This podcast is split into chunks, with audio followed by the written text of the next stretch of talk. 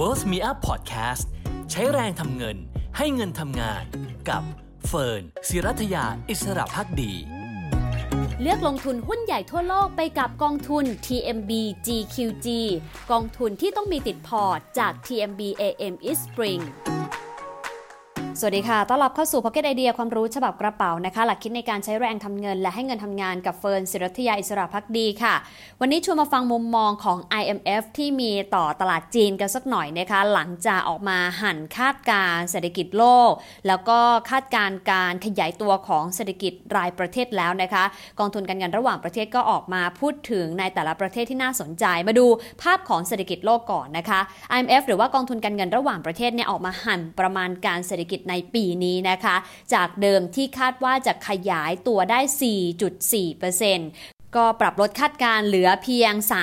3.6%เท่านั้นเองนะคะ จากหลายปัจจัยค่ะ โดยเฉพาะเรื่องของรัสเซียยูเครนที่เข้ามากดดันภาพของเศรษฐกิจโลก เพราะว่าทำให้เกิดปัญหาเงินเฟ้อ เกิดปัญหาราคาพลังงาน แล้วก็ราคาอาหารที่พุ่งสูงขึ้น อีกทั้งยังส่งผลต่อ supply chain ให้ติดขัดด้วยนะคะ ส่วนประเทศขนาดเศรษฐกิจที่ใหญ่ที่สุดในโลกอย่างสหรัฐเองก็ถูกหั่นคาดการณ์เช่นเดียวกันนะคะ มาอยู่ที่การเติบโตปีนี้ 3.7%จากเดิมที่คาดว่าจะโตได้ 4%นะคะ ขณะที่เยอรมนีอิตาลีเองก็เป็นประเทศที่ได้รับผลกระทบหนักจากเรื่องของรัสเซียยูเครนนะคะ โดย IMF เนี่ยหันคาดการลงถึงกว่า 1.5%แล้วก็ 1.7%ค่ะ โดยทางด้านของเยอรมนีนะคะ IMF คาดการว่าจะโตในปีนี้เนี่ย 2.1%นะคะ ส่วนอิตาลีก็คาดว่าจะขยายตัวเพียงแค่ 2.3%เท่านั้น และแน่นอนค่ะ ประเทศที่เจ็บหนักสุดก็คือประเทศคู่สงครามรัสเซียยูเครนนะคะ โดยรัสเซีย IMF คาดการว่าน่าจะติดลบนะคะสำหรับเศรษฐกิจในปีนี้เนี่ยลบ 8.5%แล้วก็ปีหน้าลบต่อเนื่องอีก 2.3%และยูเครนเองค่ะมีโอกาสที่จะติดลบถึง 35%นะคะสำหรับการขยายตัวของเศรษฐกิจก็แปลว่าเศรษฐกิจเนี่ยหายไปถึง 1 ใน 3 ทีเดียวนะคะ จากเหตุการณ์สงครามที่เกิดขึ้นนั่นเองค่ะ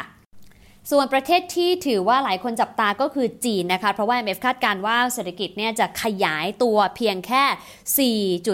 4.4%ในปี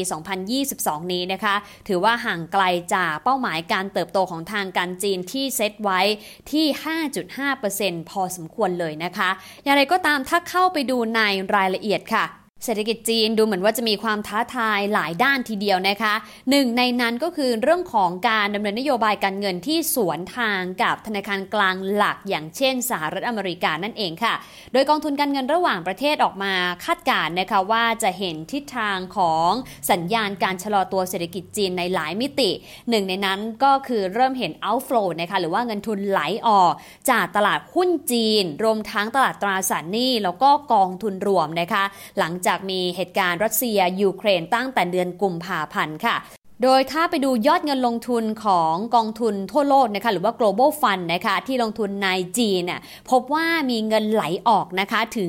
7,000 ล้านดอลลาร์สหรัฐ ในเดือนมีนาคมที่ผ่านมานี่คือเงินที่ไหลออกจากตลาดหุ้นจีน 7,000 ล้านดอลลาร์ ส่วนตลาดตราสารหนี้มีเงินไหลออกมากกว่าถึง 1 เท่าค่ะ เพราะว่าเงินไหลออกจากตราสารหนี้จีนเนี่ยนะคะออกไปถึง 14,000 ล้านดอลลาร์สหรัฐทีเดียวนะคะ ซึ่งแน่นอนว่าประเด็นหนึ่งเลยก็คือการขยายตัวที่ชะลอลงของเศรษฐกิจจีน จากการล็อกดาวน์เมืองใหญ่อย่างเซี่ยงไฮ้และอีกหลายเมือง เพื่อให้ล้อไปกับมาตรการซีโร่โควิดหรือว่าการที่ไม่มีผู้ป่วยโควิดในประเทศจีน ที่ทางการพยายามที่จะดำเนินการไปให้ได้นะคะ แล้วก็ทำให้ IMF เองก็ลดคาดการเศรษฐกิจจีนที่บอกไปว่าปีนี้คาดการณ์ว่าจะโตแค่ 4.4%จากก่อนหน้านี้ที่ประเมินว่าว่าอาจจะขยายตัวถึง 4.8%แต่ก็ยังน้อยกว่านะคะเมื่อเทียบกับ Official หรือว่าตัวเลขเป้าหมายของทางการที่อยากจะโตให้ได้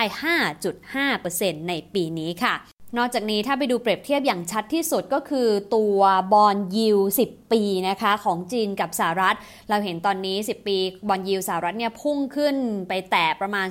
2.9%ทีเดียวนะคะ แต่ตัดภาพมาที่จีนนะคะ ซึ่งตัวเลขเนี่ยแทบจะไม่มีผลตอบแทนเลย เขาบอกว่ายิวของจีน 10 ปีเนี่ยนะคะ ตอนนี้ offer no yield ก็คือแทบจะไม่มีผลตอบแทนให้กับผู้ลงทุนเลยนะคะ ซึ่งก็ถือว่าเมื่อเปรียบเทียบกันแล้วเนี่ยก็แตกต่างจากสหรัฐอย่างมีมีนัยสำคัญค่ะและประเด็นเหล่านี้เองนะคะ ก็กดดันให้ค่าเงินหยวนเมื่อเทียบกับดอลลาร์สหรัฐปรับตัวอ่อนค่าลงอย่างต่อเนื่องล่าสุดนะคะ เงินหยวนนายไปอ่อนค่าที่สุดในรอบ 6 เดือนเรียบร้อยแล้วนะคะ ซึ่งสัญญาณต่างๆ เหล่านี้เองก็สะท้อนว่าเศรษฐกิจจีนตอนนี้ค่อนข้างอาการน่าเป็นห่วงเหมือนกันนะคะ แล้วก็ทำให้ภาพรวมของความสนใจในแง่ของการลงทุนก็ลดลงนะคะ แต่เรื่องนี้ค่ะ IMF บอกนะคะว่าในความเป็นจริงแล้วเนี่ยเมื่อเทียบกับเงินที่ไหลเข้าจำนวนมหาศาลในรอบ 2 ปีที่ผ่านมา เงินที่ไหลออกจากตลาดหุ้น 7,000 ล้านดอลลาร์สหรัฐ จากตลาดตราสารหนี้14,000 ล้านดอลลาร์สหรัฐ ยังถือว่าค่อนข้างน้อยมาก ๆ เลยนะคะแต่ต้องจับตาสัญญาณอย่างต่อเนื่องค่ะ ว่าทางด้านของเศรษฐกิจจีนนั้นจะขับเคลื่อนไปในทิศทางไหนจากการกำหนดนโยบายผ่านทางการนะคะ เพราะว่าตอนนี้เราเห็นค่อยๆ ทยอยออกมาตรการที่จะฮีลิ่งนะคะหรือว่าพยายามที่จะทำให้ตลาดเชื่อมั่นมากยิ่งขึ้น ไม่ว่าจะเป็นเรื่องสัญญาณของการหยุด หรือว่าระงงับ Common Prosperity หรือว่ากฎความมั่งคั่งร่วมกันที่สีจิ้นผิงตั้งใจจะทำเอาไว้ก่อน เพื่อกระตุ้นเศรษฐกิจในช่วงเวลาที่ยากลำบากแบบนี้ รวมถึงมาตรการที่เขาพยายามสนับสนุนการลงทุนในตลาดเงินตลาดทุน แล้วก็พยายามยกกระดับตลาดสังหาริมทรัพย์ให้ฟื้นความเชื่อมั่นกลับขึ้นมาได้ หรือมาตรการทางการเงินต่างๆ ที่เข้ามากระตุ้นเศรษฐกิจนะคะ แต่ก็ต้องยอมรับว่าอาจจะยังไม่ได้ เปี้ยงปังแล้วก็โดนใจมากพอ จนทำให้เศรษฐกิจจีนแล้วก็ฟันฟลอนั้นกลับมาคึกคักอีกครั้งคงต้องติดตามค่ะว่าจะมีไม้ไหนเด็ดเด็ดเพิ่มเติมหรือไม่ ไม่เช่นนั้นเองก็อาจจะสูญเสียความเชื่อมั่นในระยะยาวได้นะคะ นี่คือภาพรวมที่นำมาฝากกันค่ะสำหรับ Pocket ไอเดียความรู้ฉบับกระเป๋า ส่วนใครที่ลงทุนในหุ้นจีนก็อาจจะต้องอดทนกันสักหน่อย ถ้ายังรักจะลงทุนอยู่นะคะ เนื่องจาก year to date ในหุ้นจีนก็ร่วงลงมาแล้วประมาณ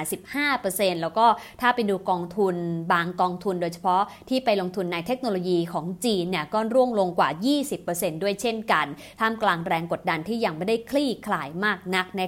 คะดังนั้นเราจึงย้ำกันเสมอค่ะ ว่าในความเป็นจริง ถ้าอยากจะลงทุนในระยะยาวสิ่งสำคัญคืออย่าลืมกระจายการลงทุนไปยังสินทรัพย์หลายประเภท และประเภทเดียวกันก็ควรไปในหลาย ๆ ตลาดด้วยนะคะ บทเรียนช่วงโควิดที่ผ่านมาก็น่าจะสะท้อนความจริงของเรื่องความสำคัญด้าน asset allocation เป็นอย่างดีนะคะ เป็นกำลังใจให้กับทุกความตั้งใจของทุกคนนะคะ วันนี้ขอบคุณที่ติดตามกัน สวัสดีค่ะ เลือกลงทุนหุ้นใหญ่ทั่วโลกไปกับกองทุน TMB GQG กองทุนที่ต้องมีติดพอร์ตจาก TMB AM East Spring